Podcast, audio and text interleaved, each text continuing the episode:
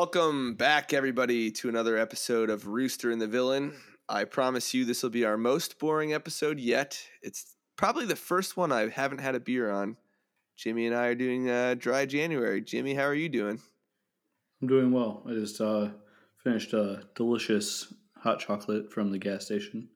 And uh, during the course of this episode, I'd like to drink some of this uh, peace tea, which is Caddyshack flavored, which really feels like they're stretching that rip off of Arnold Palmer there. But Yeah, what what the hell? Oh, it's uh oh, it's It's a iced tea tea. lemonade, Caddyshack Yeah. flavor. yeah, That's bullshit. Yep. Complete bullshit. Jake, how are you? Uh, I'm doing well. Short day of work today. The the holidays kind of screw everybody up. Uh, at least in the blue collar work for El Paso, nobody really likes to work in this sort of time period. Yeah, I think that's pretty common. I think today was kind of the last day, January 2nd, of the slowness. And then tomorrow it starts picking up again, at least in, in my line of work. I would have thought maybe you were just leaving early because Brighton played West Ham today. Well, I did get to watch that at home. Um, I guess unfortunately, no, got a point. Not too bad, but point away in Yeah. London. was that uh was that was that the one that broke the streak for goals or scoring a goal in a game? No, that was the Arsenal game. This broke our no clean sheet streak. Ah, yes, there it is. Oh, yeah, I heard that on the broadcast. How many games had it been since you guys had had a clean sheet? I think it was like 18 Premier League matches or something. Or tw- no, 23 Premier League matches. That's crazy. Yeah, I mean, let's jump right into Brighton a little bit because we can we can backtrack and go Brighton Tottenham, which I didn't see a, a whole lot of that game. I was up in New Jersey visiting my family, going to a high school basketball game. Uh, so I missed it, and I saw the scoreline, and I didn't really feel like going back and uh, diving in head first. But you know, I know you guys won four two. yes. You also have a, a bevy of injuries. You, you said today you have no center backs, so really no excuses for Tottenham Hotspur there. Well, we had we had Dunk in the uh, the Tottenham game, Dunk and Van Hecke with Igor, who's a center back playing left back, but he got injured, and Dunk got a yellow, so he got accumulation and had to miss this match. And it was off that uh, that play that everybody's sort of making a a big deal out of. Um, obviously, I'm biased, but I mean, from from my point of view, I think yellow. It was a stupid, stupid, stupid foul, but it was so bang bang that I don't think it was really warranting of a red. I mean, it ended up screwing him in the end, but The um, you know, the Romero challenge. If you watch it, the aggression with which he goes into it, definitely, uh, yeah, it was different than the dunk foul. I, I will give you that. All I saw when I sent you that text was the still image, and it looked uh, a hell of a lot like the Romero challenge at that point. But then when Oh, I yeah. watched it, actually, it, it was different. So he he stomped the crap out of him, and I think that was um that led to your first goal. And I think it was like I don't I don't understand why panic started to set in at four 0 but it started to set in for some reason. And uh, yeah, I think that was that he played that pass all wrong, panicked, and then we gave up a goal, and he got knocked out for the next match. I do want to shout out uh, Veliz real quick for that goal too, as his first as a, a Tottenham Hotspur player. So it was nice to see him get on the score sheet, albeit very late in a uh, four-two loss to Brighton. when uh when he first started celebrating, I didn't know, and I was like, "What? Like, what? What are you doing?" And they're like, "Oh, the first Premier League goal." I was like, "All right, all right, whatever." Yeah, you're allowed to celebrate a little bit. Yeah. Um, Not exactly uh, what's his name, Hil- Hilda Hinshelwood. Hinshelwood. He's got Oh, two. Uh, he's got two goals this season now. Um, one of the uh, the few bright spots of our injury crisis was sort of discovering him. He uh, he looks very very British, like very British, and he uses. Um, I wouldn't even call them shin guards because his socks are so short. They're more like ankle guards, and I swear it's like two inches by three inch shin guards that he I think I wears. saw that image floating around on Twitter. Right, that was the one where the ref handed it back to him, and it was like yeah, the size of a tic tac. Yeah. but um I mean somewhat evenly matched. Um you guys had the or no, we had the better XG, you guys had more of the ball. more passes than us as well. But I think that was maybe from us sitting back towards the end. But yeah, you guys started peppering us at the at the tail end. Goals at 81 and 85. Probably should have had a third. Um, I think just the thing that un- undid you, and I don't know. I mean, what's his name uh, wasn't there. The your center back Romero wasn't there, so I didn't know there was other if there are other behavioral issues on the team. But the the two penalties were just dumb, like undisciplined penalties. I forget who uh, who gave those penalties up. Actually, now that I, I've kind of watched that game and the highlights out of my memories after the Bournemouth win on the weekend for for Spurs, but. I I believe it was Kulusevski who pulled the jersey. Oh, that's right. I did see that one. Yeah. Yeah, it was dumb. It was dumb. He's he's still young and he's uh, an attacking player, so you know that kind of stuff. Yeah. Happen.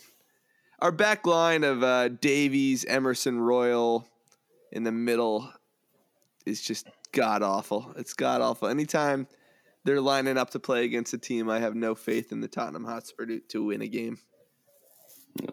I mean, it's it's definitely I like the injuries are going to get you. Obviously, the uh, the one thing I wanted to ask you, and it kind of it made me think about it. The uh, the injuries that you guys are suffering are they all like muscle related injuries? Um, yeah, mostly it's a lot of hamstrings. Yeah. Uh, I think Manor Solomon had a meniscus, but other than that, I think it is all muscular.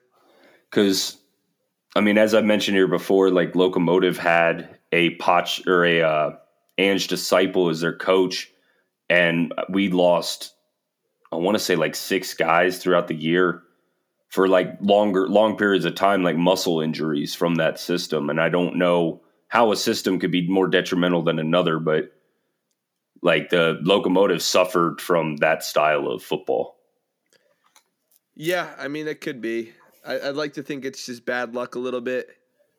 I also don't think, you know, I, I think this, the depth of our squad could be uh, improved a little bit because if behind uh, Van de Ven and Romero, our center back spot is is very thin. That being said, that sucks. I'll keep my eye on it, Jake. Thanks for uh, thanks for pointing that out. the um, what was I going to get into? Love a good El Paso locomotive shout too. Anytime. Oh yeah. Well, I'm just glad we got rid of him. He he had that style of play without the uh, the Ange personality. He was just kind of a dickhead. but um, yeah. So I was I was pretty pleased with that game. Do you want to do you want to launch into Tottenham or do you want to continue with with today's match? Uh, go with today's match while it's fresh on your mind, and yeah, let's let's talk some more Brighton. Okay, this one will be short. I I hate you, David Moyes. I hate you. I hate playing against West Ham. It sucks.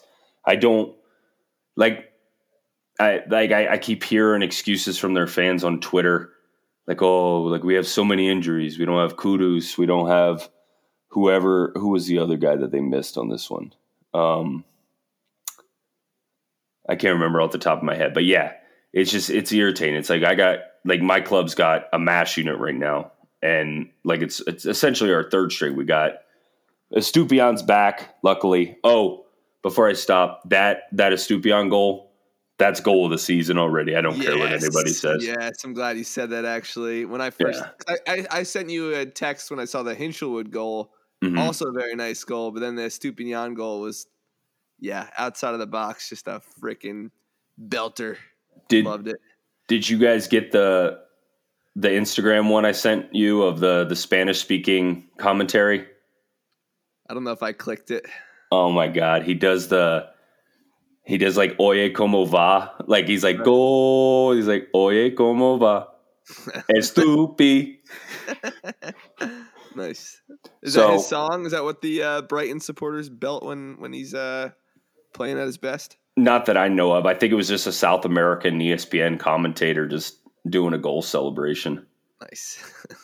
but um, this game, there wasn't any of that fun to be had. Um, West Ham did their thing of uh, playing for a tie in their home stadium, which is just irritating. Um, I think Brighton looked good. Milner again looking nice uh, as he did in the Tottenham game. Midfield Milner, while as Jimmy pointed out, extremely slow, is still a lot better than uh, left back Milner, which he had to ended up playing um, later on in the game when Webster got hurt, and that's when I sent the "We have no center backs" text. But um, as far Milner. as like what was going, huh? Milner, although slow and dangerous behind the wheel, yes, can still serve a purpose. Don't you go dying on me now. Most definitely tied tied for second all time for Premier League appearances now, which is impressive. But uh, 68% of the ball for Brighton, 781 passes to 308 passes, um, a 2.48 xG. Gross uh, missed an opportunity, missed like two or three opportunities. Uh, João Pedro put a really, really good shot directly into the keeper. And then I believe we missed a couple other ones. Three big chances for Brighton. Um, and not much, not much else to say about this one. I I hate Moyes ball. I hate David Moyes. He looks like a first sergeant that I worked under in Korea, and I fucking hated that guy too. So it makes it even worse. But uh, but yeah, don't like playing West Ham. I'm I'm glad we got away with a point. Yeah, it's funny. Uh, you know, Hammers this year are up near the top of the table. You guys are right neck and neck in them with them. Are they like sitting in seventh? Is that right? Jimmy, you got the table pulled up. West they're sixth, we we're seventh. Yeah. Yep. Weird. I guess they're still in Europa too, right? Yeah, doing well in Europa. Actually, uh, I think they won their group in Europa League. So, mm. um, I like the uh, when they beat Arsenal, which was fantastic, by the way. So shout out to West Ham for that at least. They've won the, uh, six Declan Rice champs. They've won six of their last nine with two ties and one loss. The one loss being a weird anomaly 5 0 loss to Fulham. Um, yeah, West Ham has been impressive. The last four games in a row have, have been shutouts for them. Um, but I mean, I saw there was a stat. I think you guys had like 41 touches inside of their PK area um, and, and no goal, which is incredible. Um, I mean, West Ham just did that to Arsenal what last week where the Arsenal had like seven like it was like a, Premier League record. It was like seventy eight touches in the box without scoring a goal. Um, so yeah, super frustrating. Great to play right now, but the the last game earlier this season when you guys lost to them, that's West Ham's only win in the Premier League era against Brighton. Yeah. So I mean, like it's not like you guys struggle against them. I mean, it's just a it's just a frustration. But I mean, I, time shows I, that you guys have been successful. I think it's a De Zerbi thing, like because I don't remember having this amount of frustration when when we were playing under Potter with them. I think it's just a complete styles clash. It it's just crazy to see. Like normally, you see our passing, like the center back will put his foot on top of the ball, and people will come. They'll collapse on there with like two different forwards will come after whoever's got the ball, but like center back put their foot on the ball and nobody would move they just sit there. And then as soon as the ball would go into their half, you would just see all 11 were back and there was like five guys in the box essentially. So mm-hmm. it's it's tough, man. I mean, I I understand people being frustrated with that style. I mean, I'm frustrated as an opponent, but I mean, if it works, it works. Like Moyes won a trophy, man. Like I don't understand how some of their fans are are mad about it. It's like fuck style points, man. Like I want hardware, and if and if it wins a trophy, then why are you mad? Let, let me tell you a little story about selling your soul for a trophy because I had that like same sort of attitude, if you will. I think it was 2017 with Jose Mourinho, and at a certain level, like the the victories, like the I mean, for all of the shit United gets right now, like they are far less successful than they even were during like Mourinho's years. But stylistically, it was so brutal to watch, and it, it, came after Van Gaal, who was a different version of the same. I mean, the same thing, you know. And then it was Moyes uh, before that. So like stylistically, like selling out for a trophy, like yeah, you the, the point of the game is to play for trophies, but fuck, what's I mean, at what cost to watch what? Like to had to tune in week in week out, and even when you win, you don't feel good. You don't get the high from it because it wasn't like it wasn't sexy. You scored another knee goal or one that went off the shoulder or an own goal, like or you got like a, counter attack goal and didn't have the ball for 80 minutes of the game, but you got a W. Like I, I, I get it at a certain level. Like it's not all trophies. I guess is what my point is. Yeah, but if you're a West Ham fan, what can you expect? I would, I would be sucking David Moyes' dick right now, winning Europa Conference League. That shriveled little thing. Pepperidge Farm. Anywho, yeah. Uh, I'll talk about Tottenham very briefly here. If you're done with Brighton, you got anything else to say? Yeah, you'll no, talk in depth. Um, Goddamn seagulls. We go. Uh, we go to Stoke this weekend. A cold, rainy night in Stoke. So classic. Love it. Where's Stoke? Is that uh? Are they lead, Are they championship right now? Yes. Yeah. Are they? Yeah, I think so. I don't think they dropped a League One. Oh yeah, they're in the middle of the championship. Yeah. Who do you play in the cup, James? Uh, another championship team, uh, Middlesbrough. We, we, travel up north to Middlesbrough for that game. Middlesbrough goes FA Cup, and then I think it's three days later or four days later plays Chelsea in the Carabao Cup semis. Oh shit! Which is kind of cool. That's it's a it's a Michael Carrick vehicle. I'm pretty sure he's been with them for the last two seasons. Huh. Um, so also a nice Zach Steffen Matthew Hoppe shout. Well, Matt, isn't Steffen back at City right now? Yeah. Yeah, he's got Colorado Rapids rumors, and Matthew Hoppe, Hop is a Hibernian wasting away in the Scottish Premier League. No, no, there's no wasting there, buddy. Three, four years ago, I thought those two were the truth, but shows what I know about USMNT players.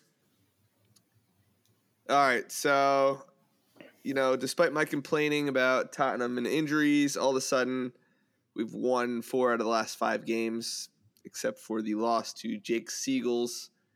Uh, came in hotter than a pistol, so it was nice to get a win against them. Uh, nice 3 1 win, goals from Sarr, Sonny, and Richarlison. It was an interesting game because, you know, Brighton had the ball half the time created a lot of dangerous chances, but we were just the ones that were clinical. But I think that game could have gone either way. But I was very happy with the performance to get the win. Uh, I think Bentancur back does a lot for that midfield. I think when you see a Bentancur Sarr pairing, it's uh, I think Jimmy said it in a text message. It really when when Rodrigo's on the field, it really frees up Sarr um, to kind of you know I don't want to say the Weston McKennie role, but just to uh, oh jeez, so active box to box, making forward passes. He had the first goal outside of the box. He dribbled the ball. He, carried the ball probably 15, 20 yards and then slotted in the left hand side. Um, he did go out with an injury, but latest I've heard, it was a minor injury, so we might even see him again this weekend. Um, Skippy comes on. I don't think he's convincing a whole lot of people. Nobody really rates him in the fan, fan base. Um, but now you have Sarr, if if, if healthy, going to AFCON, Bissouma AFCON, sunny Asian Games.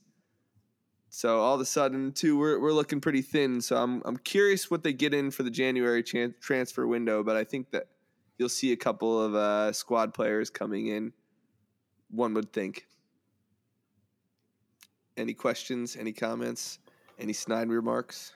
Um, I heard some people talking about uh, frustrations with Bissouma's uh, availability, like his, uh, I guess, recklessness getting cards or whatever has like like at Moco Spurs, right? When you go to watch games with them, are there any complaints about him there? No, everyone's pretty happy. I, I, mean, yes, it's frustrating that he's getting yellows, and Udogie also too is a little quick to get a yellow. But when Bissouma's on the field, he's been arguably one of our best players, so it is hard to complain. And I haven't heard a whole lot of the Moco Spurs faithful complaining.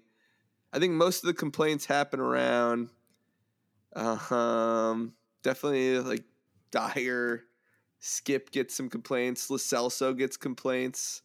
I mean, I think what you see on Twitter is that Lo Celso is playing well, and he's definitely been playing better, but he does a lot of clumsy things, and I think uh, Spurs faithful aren't as high on Lo Celso as maybe people outside of Tottenham are.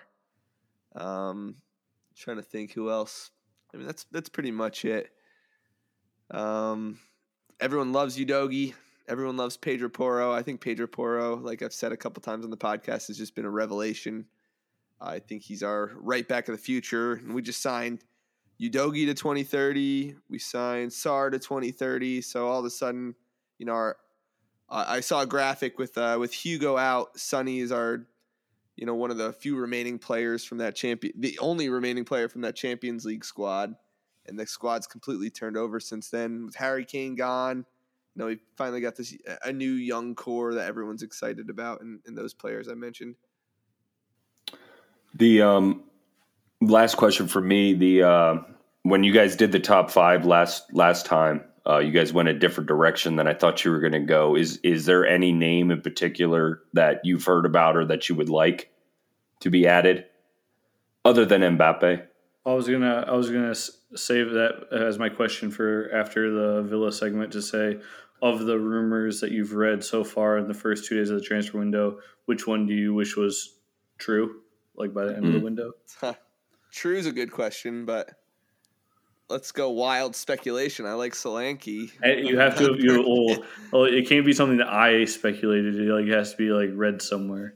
I read I read Solanke a few times on Twitter. Okay, all right. I don't think that's very likely. I don't think. I mean, with Bournemouth kind of pushing right now and playing so well, there's no way in hell they'd get Okay, so let's just do the segment now. Mike wants Solanke. Uh, Jake, someone you've been attached to. Barco. Valentin mm-hmm. Barco from Boca. Absolutely. That's that's the main guy. Mm. And then um actually before we move on though cuz I mean both of both of your teams are I guess wealthy teams, but Spurs playing in that stadium, the fan base that they have, like they they sell out that stadium.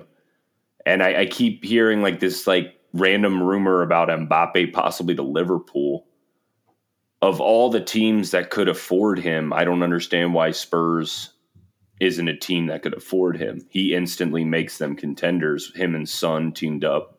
I don't understand why of the Premier League teams why that wouldn't be an option.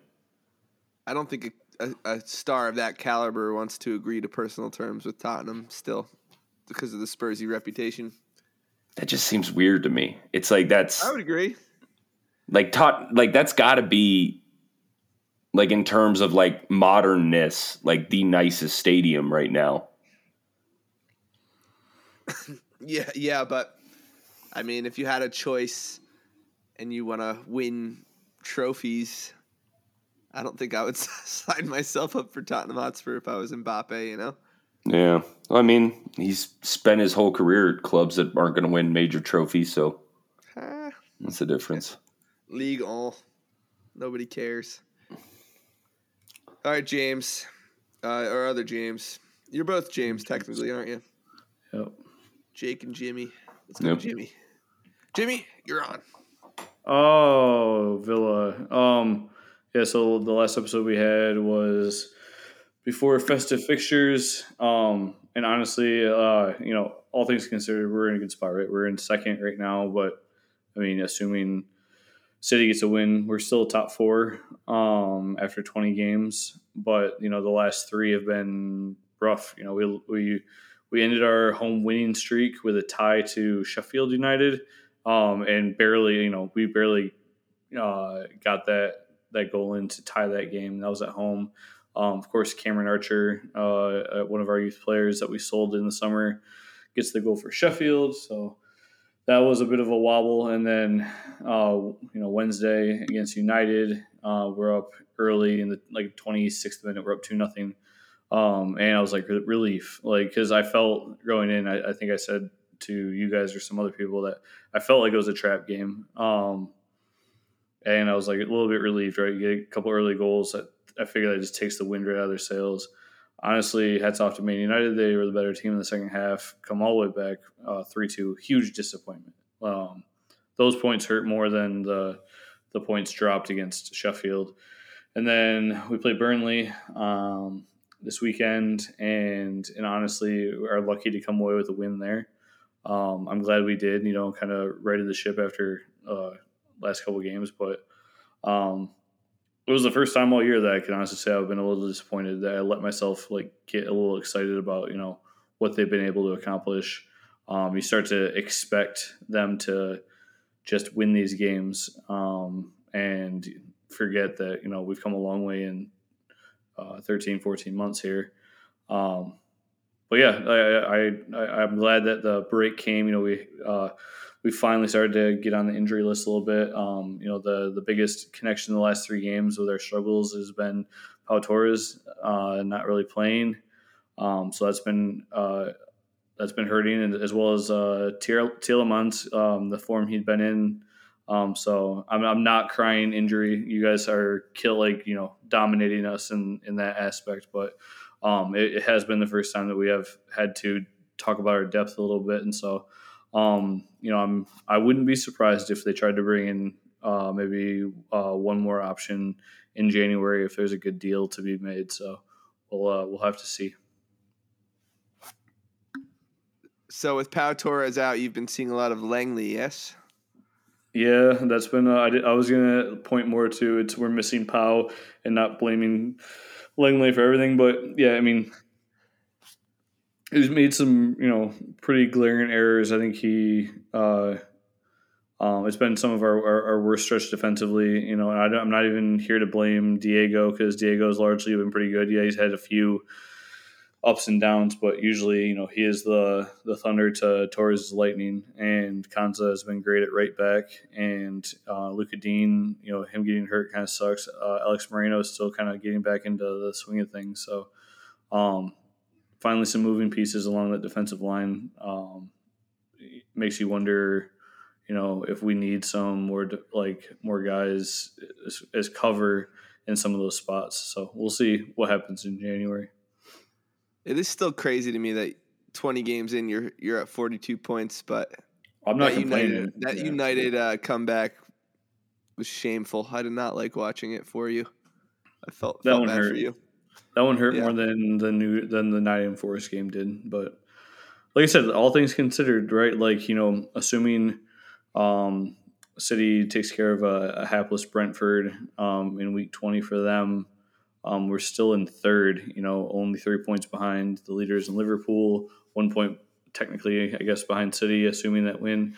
So, I mean, top four is not impossible. Um, we'll have to see how thin things start to get here in January, February once FA Cup, uh, Europa Conference League, uh, Premier League, all those congested games start to take a toll. And, and you know, like I said, hopefully at the end of the day, I told you, and I still think this: if we absolutely slip up and fall and uh, you know flat on our face in the Premier League and we finish in eighth or something like that, but we win the Conference League, Europa Conference League, I'll still take that as a, as a victory, right?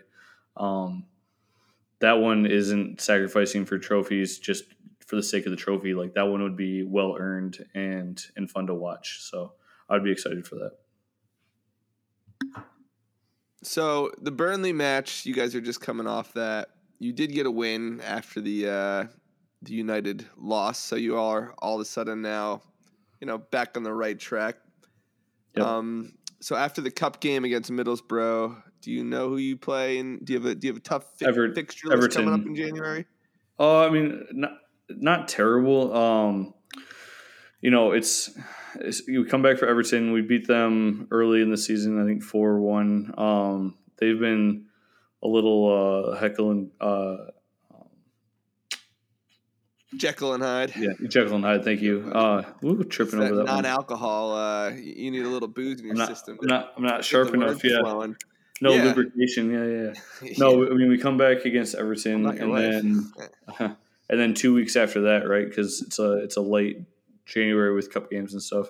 Um, but we have Newcastle is our other January fixture, so um, it'll be like a good opportunity to get people healthy. But you know, everyone else is going to be hopefully getting healthy. I mean, the Premier League's hoping people get healthy, but then we have Sheffield United again, and then we get another shot at Man United. So those are our next four games um, off the jump. So you know, I think that we can right the ship here a little bit and uh, and, and push forward, and you know, anything's possible. I think we're we're in great shape. Anything is possible. That is correct. Do you think Liverpool at this point is your favorite to win the title? No. City. City. Yeah, it's Jake, always how you? City. Always City. De Bruyne, De Bruyne is getting back healthy, and Haaland will be back. You know, like I said, it's a light Premier League um, schedule for everybody in January, just because all the cup games. Um, they can roll waves of young guys at those cup games, get people healthy, and and get ready to do what they do every spring and go like undefeated and romp through everybody. So Yeah, I mean, I guess looking at the table right now, they're they have a game in hand and at forty points, so they're only. Let's assume it's a win, two What I was points off the lead. yep. Yeah, it's disappointing. It'd be nice to see them not win for once uh, in the modern era. It's never been done Modern four era times. being my since I've been watching. It's Like never been done four do times in the Premier League era. So since since the um, Premier League began, no one's ever won it four times in a row. I um if this if this is one of the the years where it doesn't take hundred points to win, and someone else doesn't win it, it's going to be a giant disappointment. But I'm pretty sure we're going to end up being disappointed. So You have five dollars to win ninety five on uh, Villa in my app right now. There, Jake. I hope I didn't uh, jinx him. I'm a, I'm his illegal bookie. they don't have legal gambling in uh, in El Paso, so Jake sends me Venmos every once in a while, and I put them in my Maryland sports book. Oh, so so th- this now is I'm, all, uh, you can indict me based upon all this admissible, all admissible. All Yeah. admissible. For for entertainment purposes only. Yeah, Actually- I'm kidding. Actually, I never have done that. So Speaking of which, I was thinking about joking. doing a a Villa Brighton parlay for their respective European tournaments. it's not a bad idea. Although Right. Villa is the favorite to win Europa, favorite. How does that feel, Jamie? Jimmy? God, I hope so. Have you seen the size of some of the clubs in that competition? Like, are we? Are I think like our uh um the amount of money our club has like would buy all of the other clubs left in the in the Europa Conference League or come pretty fucking You're close. Conference League? Oh shit! I get you guys Yeah. confused. Who's in what? Yeah, man. You know haven't what? Paying attention to Europe as much because my uh, I- my team's not in it. I don't care if we beat uh, uh, Maccabi Tel Aviv or something like that for the Europa Conference League championship. I don't care who it is. Hey, I'll you take- leave Josh Cohen out of this. That's an He's not even- he's- not on with that them. team. He's not with them anymore. He signed uh, MLS. Oh yeah, that's where. Did, yeah, he's somewhere in MLS. Yeah. The shambolic league of MLS. Wow, whatever. Just kidding. Yeah, good for him. What do you what do you. What do you what do you like what do you like less? I I I've been trying to do like less instead of hate more. You know, with kids and trying to tell them, you know, don't say hate. But um, Yeah. So, what do you like less, Chelsea or MLS? Uh, I think I hate Chelsea more. I want to use hate because, well, nah. They they haven't tried to put a team. They haven't tried to put a team in El Paso yet. So it's probably Chelsea at this point. But the minute they start looking at El Paso as a possible market, that's when I'll uh, I'll get You pissy. Uh, do you think MLS Next Pro is going to start? Actually, I don't think MLS Next Pro can touch USL Championship at this point. I think those teams are pretty well established, and if an MLS Next Pro team came in, no one would give a shit. I feel like there's going to be a backdoor deal where Don Garber buys out the backside of USL at some Yeah. point. Yeah, I think Alexi Lalas is probably onto something. And- unfortunately, And Yeah, they're gonna- owning the entire period. They're gonna go Vince McMahon. Yeah, I would probably still support it though if uh, if MLS owned it from top to bottom, and they started putting like teams in markets and instituted I- pro route. I don't know. don't think. Yeah, I. I don't think I'm going to watch it. Like I just, it's not for me. But I'm glad other people enjoy it. So All right, yeah. Chelsea, they're they're a laughing stock right now. Let's all laugh at Chelsea for a second. Didn't they just beat somebody? Didn't they? Uh, they just beat Luton uh, little old Luton, and they beat Palace. Luton. Oh, little Luton, and they beat Palace too. So they're sitting on twenty eight points, full eleven behind my Tottenham here. So the three teams in relegation zone, Luton, Burnley, Sheffield, has not changed. Do you think that's changing now that Everton's losing again all of a sudden, which is pretty fun? Brentford's four points off the drop.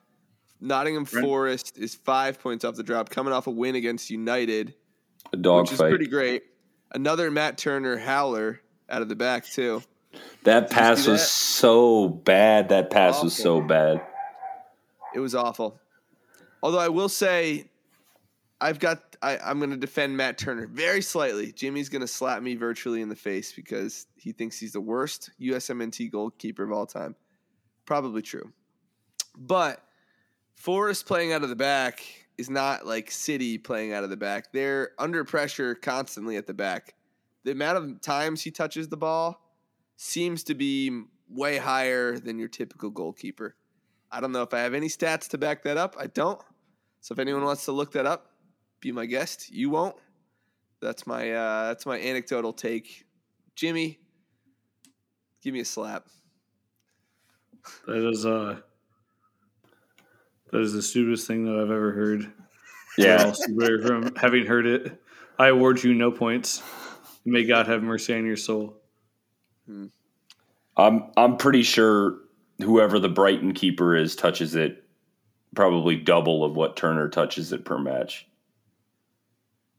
You think the Brighton keep? Yeah. Well, Yeah. something to look up. I- I'm gonna try to remember that as I'm listening. If I when I listen back No. and edit this, I'll I'll look it up. But do they keep that stat? How many touches a goalkeeper gets per game? 100%. I mean, they have accurate you can see all passes on yeah. FOTMob. Yeah. So 30, 37 passes this last game for Jason Steele. Dead air, Dead air. dead air, dead air. Last match for Matt Turner. 38 passes.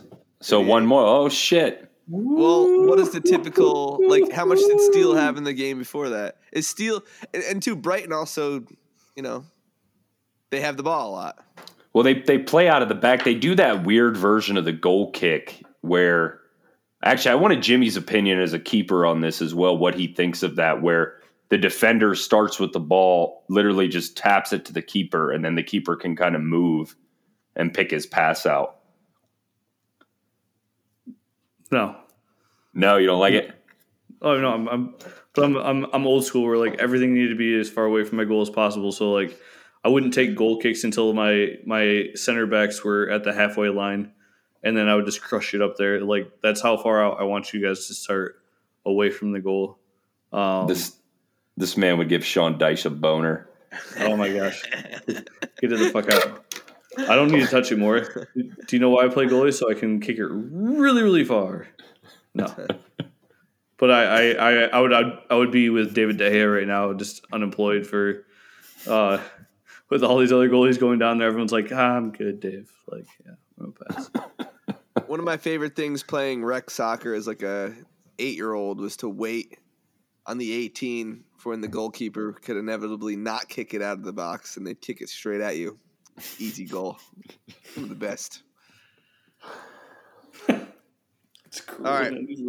So, do you guys want to move on to our uh, any other prem thoughts on anyone else at all, or do we want to move on to our top five of the week, which is top five teams in Europe other than the teams that are in the Premier League or in England? I wanted to ask that, Jimmy. Premier League. Premier. It's, I mean, it's, it, it should be England. Like, I mean, like, just not in that country. We're talking about other countries and their leagues. Gotcha. Okay. All right. Well, who wants to start? Because I have to start making a little list here. Just kidding, Um, I have a couple things written down.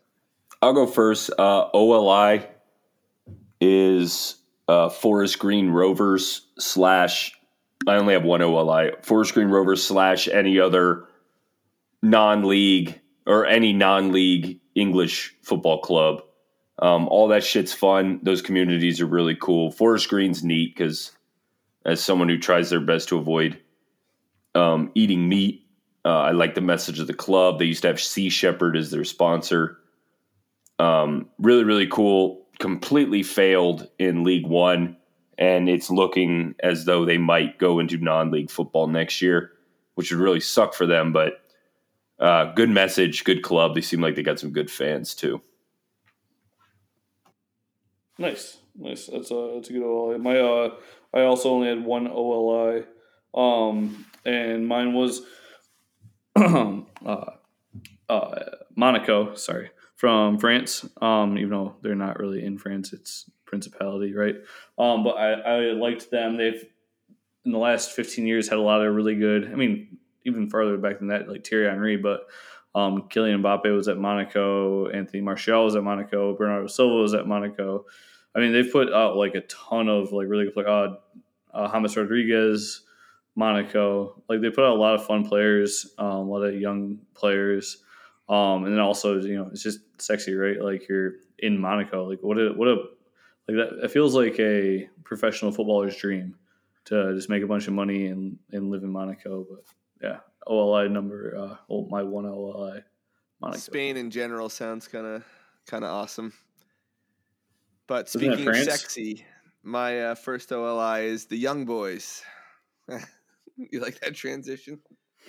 No, anybody? Anybody? Uh. no, I just uh, I, I remember you know starting to watch soccer, starting to watch the Champions League, and seeing a team named the Young Boys out of uh, Switzerland. Switzerland, yes, and then you have the Jordan knows where the Young Boys are connection. uh, yeah, I, I like uh, I just like the name. I like them. Young Boys OLI number number one. Um, so my number five is from Belgium, and I'm going to butcher this name. Uh, oh, Union. Yes. Yeah, this is the from the French speaking part of Belgium, so it's Union Saint Gilloise. Gilloise. It's spelled G I L L O I S E. It's Tony Bloom's Belgian team. They've rocketed up from the second division after his takeover, um, which is what usually happens with teams that he owns. Um, it used to be a Brighton loan haven, and they kind of got a slap on the wrist. But after the recent vote, I think it might start again. Um, I believe Sema came out of there. Mitoma definitely. Uh, Adingra and a few others have Brighton stars have come out of that that program at USG. Um, they've been really fun to watch when those games have popped up on ESPN Plus, and uh, they're they've very very quickly become a force in that league, which has been uh, really fun to see them take on the likes of like Anderlecht. So yeah, USG. Nice. Uh, number five for me. Uh, nothing fancy here. Um, it is. Uh, I, I found them because I saw a picture of the stadium and it was fucking sweet. And then I started watching them. Uh, they are one of the one of the better teams usually in the league. It is uh, Braga out of the Portuguese league. Um, if you've ever seen their stadium, it is like in the side of a fucking like cliff or something, or not cliff, like yeah. a side of a mountain.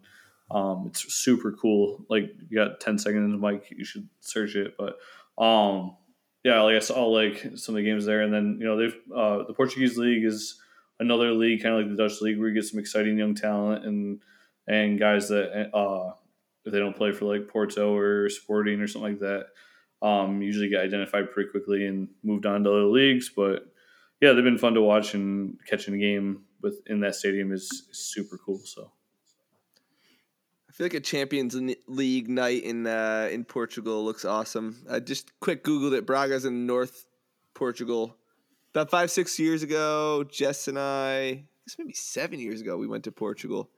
And one of my biggest regrets is not going to a game there. So someday I would like to get to a game somewhere in Portugal. I've heard like the Porto Stadium is right along this river, like cool downtown area. Mm. Plenty to see. Uh, my number five is RB Salzburg from the Austrian Bundesliga. You have the Erling Haaland, Haaland connection. You have uh, Brenden Aaronson, Aaronson connection. I'm sure you guys could name a, a, ton of other RB Salzburg guys, but they're always in the Champions League, always hanging around.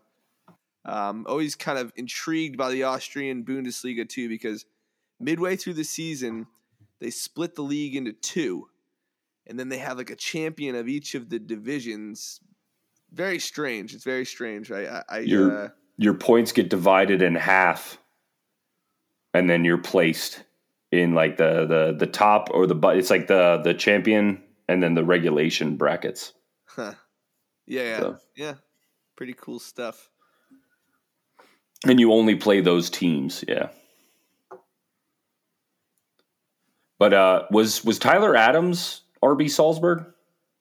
No, he went uh, New York Red Bulls to Yeah. Leipzig. Oh, okay. Yep. Um, so number four for me is another name I'm going to butcher. Uh, AC Ajaccio. Um, it's a uh, Corsican club in the French league. They played in League 1 last year. Um, I have a hard time getting into leagues without sort of like clicking up uh, with a team. And to continue my trend of like beach teams, you can't get much more beach than an island. Uh, Corsica is a place I've always wanted to go. It looks really beautiful. And this stadium is like your typical, like 10,000, six to 10,000 seater, kind of falling apart, but it's like, it, it looks like it smells like salt air and stuff. And I, I just love it. And unfortunately, they struggled in League One. I think they're doing okay in League Duh, but um, uh, hoping they make it back so I can watch them some more. I believe on BN. But yeah, Corsican Club. Nice. Uh, number four for me, um, a friend of the pod, Brad Tyndall, got me uh, on them when he visited. I can't remember if he went to a game or not, which he was here to confirm. Um, but when he was in Spain, um, he went to the Basque region and uh, talked about Real Sociedad um, and uh, that club. You know, they have like some fun young guys like uh, Tek- uh. I slaughtered that. Kubo if you will, uh, from Real Madrid and, and Barcelona at one point too. But he plays for Sociedad now. Um, and there's another young Spanish guy. I'll slaughter his name. It starts with an O and there's a Y. Oyarzabal, I believe. Um, but anyway, they're fun. They're, you know, they're playing really well in um, in Champions League, right? You know, they uh, Champions League. I think they won their group this year. So, um, you know, and it- it's in a beautiful region of Spain. So that'll be one that uh, when I go to Spain, that'd be the stadium I'd want to see. So uh, number four for me is uh, Sociedad. I didn't. I don't have any La Liga teams on my list. I, I, I, I only really know like the top tier ones. You know. Yeah, but anyway, my number four is uh, is Ajax. I I was on the uh, Midland Park Ajax as my club team growing up. I didn't know much about them at the time, but you know, once I got into soccer, seeing Tottenham beat them in the Champions League in that run when they had Frenkie De Jong and De Ligt and uh, what's what's homeboy that from uh, from Manchester United, Oh, Van de Beek, yeah. Van de Beek. Yeah, he- he's just finally getting out of there. But uh, I mean, so many good players. Uh, Sergiño Dest from USMNT fame. You got Zlatan. I mean, the Eriksen. The list goes on and on. And on Uh, and Mohammed and on. Mohammed Kudus uh, and Alvarez for West Ham. Uh, excuse me, from Ajax, like yeah, a million guys. million. Yep. Um, I was trying to remember the guy's name, like the legendary dude from Ajax, like one of the greatest of all time. I can't remember his name. Well, my personal record book, Edwin van der Sar, but sure. Oh no, the the total you're about football Cruyff? guy, Yeah, Johan Cruyff. Yeah, there we go. Cruyff. And then uh, Veltman. Barcelona fame. Yeah. I think Cruyff was an Veltman. NASL, wasn't he, for for a hot minute? Yeah. Um. So number three for me, uh, continuing the trend of clubs on our islands uh, in Sardinia, Italy. There's a club called Cagliari. Um, same sort of situation. Uh, you just pretty much copy and paste for what I said about AC Ajaccio. Island club um, in the middle of the Mediterranean, just beautiful scenery, and then you got like another small stadium right there. Um, I thought about going with one of the Spanish teams that are like in the Canaries or whatever. Those look like absolutely really cool atmospheres, but I already have a La Liga team on here. Um, Cagliari's been fun, and if you guys get a chance, watch Serie A, it's probably like overall probably been the most fun like casual viewing league this year. It's just been those games have been insanely fun. Uh, Inter looks probably like they're going to win Champions League. Um, but yeah, Cagliari, I really enjoy watching them. Their stadium seems really cool and definitely a place I want to visit one day. Serie A is also on Paramount Plus, so I know a lot of people out there have uh, Paramount Plus for Champions League, and I've been watching. I'm a Pulisic stan. I know that's annoying to a lot of people, but I watch a lot of Milan games on Paramount Plus. And Yeah, they, they- Cagliari today. And Yeah, they fucking smoked Cagliari. Yep. Uh, yeah, I won't. Uh, I won't delay here. Uh, Ajax is my number three for many of the same reasons that Mike said. Um, uh, you know, they have had lots of recent success and uh, success historically, while also, you know, um, you know, pumping talent all over the continent. Um, just uh, incredible history with the club. One for sure that you know uh, the stadium I would want to visit if I was in the Netherlands for sure. And I love Dutch football as well, so Ajax for me is a, is an easy one. I'm gonna go ahead and uh, pick Dortmund for my number three. I think the yellow wall looks like one of the most incredible things I've ever seen. Uh, Pulisic definitely turned me on to that club, uh, being a USMNT guy. But then learning about the history of the club, seeing them in Champions League every year, um, you know, seeing Gio there now, developing young talent, selling selling high, a, a model club. I would love to see them win the Bundesliga one of these years instead of uh, Bayern. A nice one.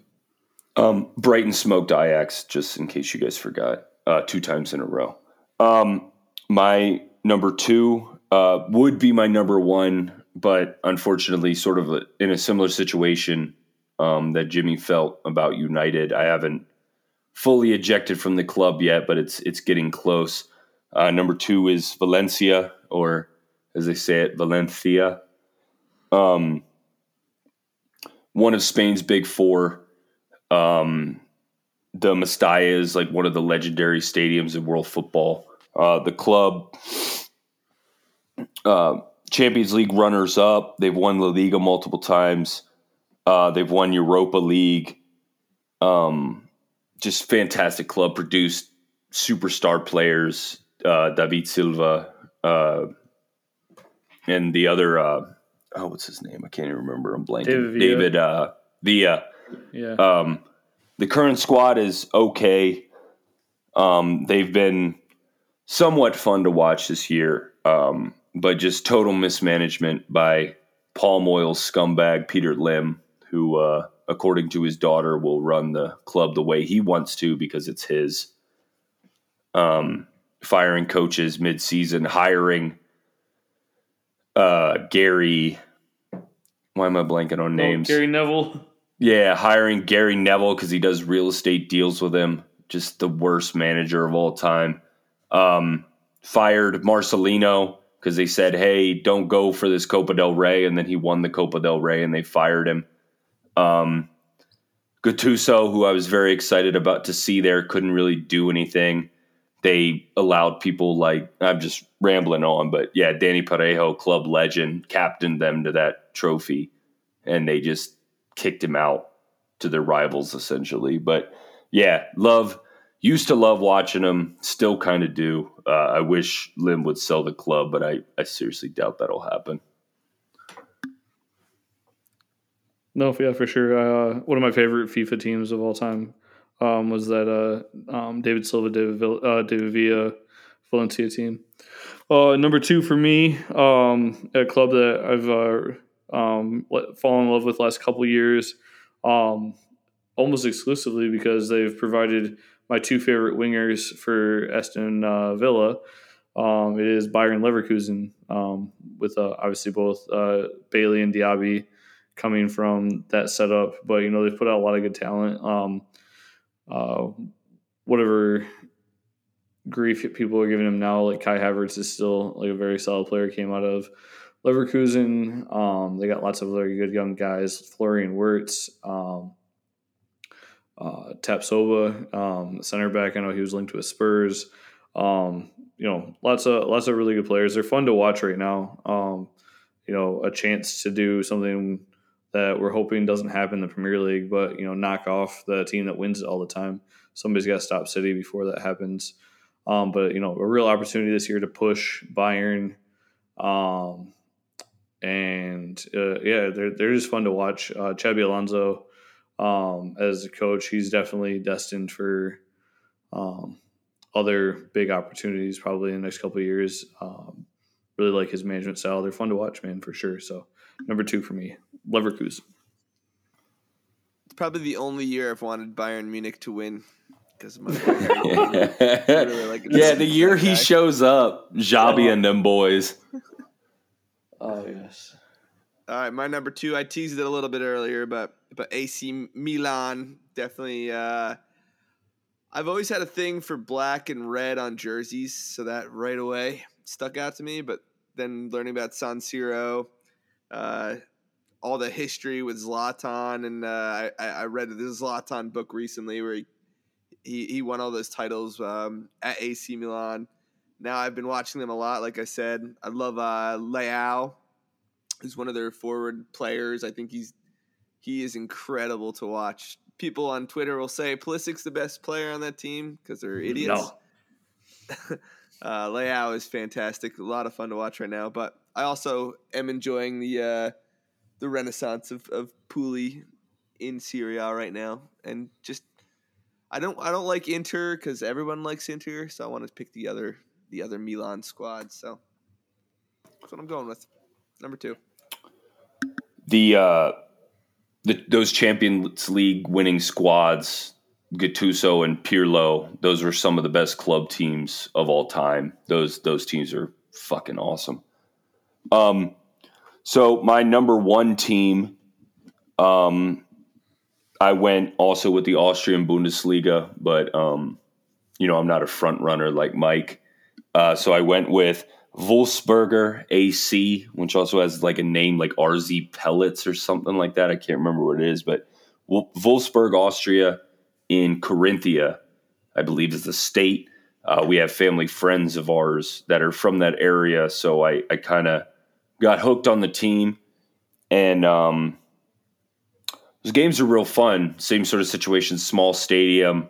Um, Germanic people are super friendly, despite the uh, the the stereotypes that you will hear. Uh, I really really enjoyed my time in that part of the world, and uh, I've definitely had fun watching these guys, especially this year.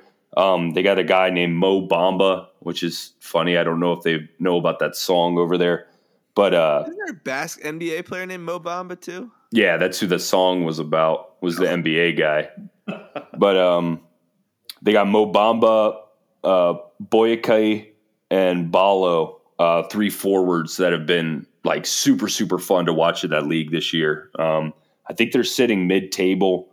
Uh, they just don't really have the the money, I guess, that you, you would get from a Salzburg or even from like a Sturm Graz. But uh, that league is, if anybody's interested in watching some sort of, uh, I don't even want to say MLS level because I think it's still higher than that. But it, it's it's fun to watch. It's essentially lower league football, but it, it's it's good.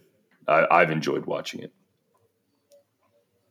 Nice. That was uh, unexpected. I didn't think we were going to get two uh, Austrian, Austrian teams. Bundesliga. Yeah, it's fun putting this list together. Actually, there's a lot of squads sure. I like in Europe. Apparently, indeed, indeed. I mean, I think that we've uh, we've we've branched right. We found that there's teams that play different times of the week and times of the weekend, so you can catch like games uh, outside of the Premier League too.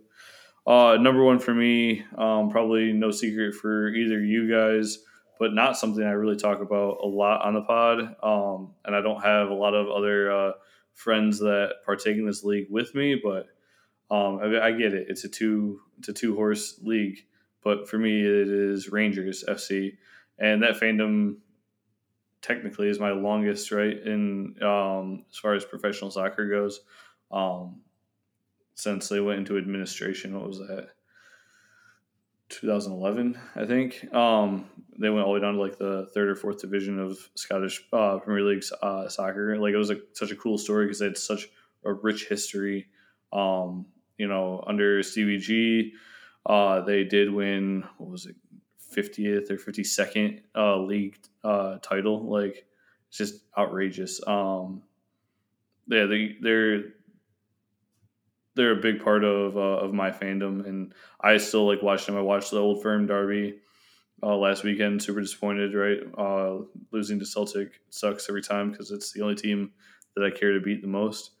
Um, but they're they're they're a fun squad, and, and Scottish Premier League is fucking chaos, and I love it. You know, um, it is like for all of the things that Jake would tell you he loves watching Billy Gilmour uh, for the things I love watching John McGinn for um, Tom Cairney. I love watching him at Fulham. Like like just like the attitude, right? Like the Scottish attitude and the way they play. It's like I don't know. It's just great, man. It's it's fun. So Rangers has been a love of mine for a long time. I have probably as much Rangers gear as I do Villa gear. Um, just a really cool club. That's because you're a traitor and you turned your back on United. That's uh, Just kidding. I don't know why I said that. I didn't. I didn't. Pay, I didn't pay for it, so uh, I can't own it. Not not to get all nerdy, but like the energy in that city, like during that derby, has to be like fantastic. Like just it's like one half of the city against the other half of the city, which just seems like- so fucking cool to me. So the last uh, was it the last three meetings now they've had to they won't let away fans into the games because it's been so violent like and like stuff happening like and then there's some like bullshit going on where uh Celtic was like pissed at I think it pissed at Rangers for limiting how many away fan tickets like they could sell. They're only offering like 700 tickets for away fans like in fucking Glasgow. I mean, it's the fucking same city, guys. Um, yeah, like it's it's just, it's that sort of shit. It's um, it's legit legit hate. Like they really really really don't like each other. Um, uh, in fact, I, I think it was a couple years ago. Um, uh, Guillem Balagué, I'm sure I saw that name, but from uh, from Paramount from CBS Sports did like a an away nights thing, and he talked a little bit about like the um, he was in Glasgow for their for the Celtic uh, European game, but they talked about Celtic and Rangers and what it means to like the people in that city and and how intense it is. Um, it's definitely on the bucket list for me. Um, I think if I'm lucky enough that I can go to get a Villa game in, I'm probably just going to have to make a week of it and try to catch a, a Rangers game. I don't know that I'll be able to ever catch a, an old firm. I got to imagine those tickets to get to like know somebody who knows somebody who knows somebody type thing. But just to catch a game in Glasgow is, is definitely up there for me. Go to the Ibrox and see a game. That would be awesome. Yeah. I'll uh, I'll finish up our list here with a weak one and say uh, Wrexham. I think the, the story is pretty fascinating with Rob McElhenney and uh, Ryan Reynolds. I've been paying attention to them in League League Two. Uh, they're looking like they're they're in third place right now, in great shape to be promoted again. It's uh, the first three spots in that league go up to League One. I think it'd be pretty fun to see them keep climbing. At some point, it probably is going to end, but figured I could pick them because they're a Welsh team, even though they're they're in the uh, the English I'll pyramid. it, So I'll let it hope slide. that's okay. It'll it'll get hard probably after League One, like because their their funding right now is insane compared to other League Two teams. Well, they had to they had to super dial back their funding for this year. Like, Oh, like really? They, they had to um the the spending rules are way more strict in League Two than they are in the National League. So Uh. they had to actually trim their roster down this year. Um, they were carrying kind of a bloated squad, um, just because they could in the National League. Um, but yeah, I mean, it's still like yeah, you're right. It's every level is going to keep getting harder. Like the resources are are going to be different, and the amount you can spend is going to. That's why that's why them owning the stadium and expanding the seat base is huge for them because that's built-in revenue that allows them to tap in. Like they're they are rich owners. Like uh, they're rich enough to be able to do or buy more, just not within the financial structure of the club. So having the stadium and building the club and doing all the stuff they're doing with the TV show allows them to, I guess, in a way, artificially inflate um, that value and drive some of that growth quickly. That allows them to keep spending, but we'll see. Yep, we'll see. Wrexham damn near killed them. Hey everybody, welcome to the parade.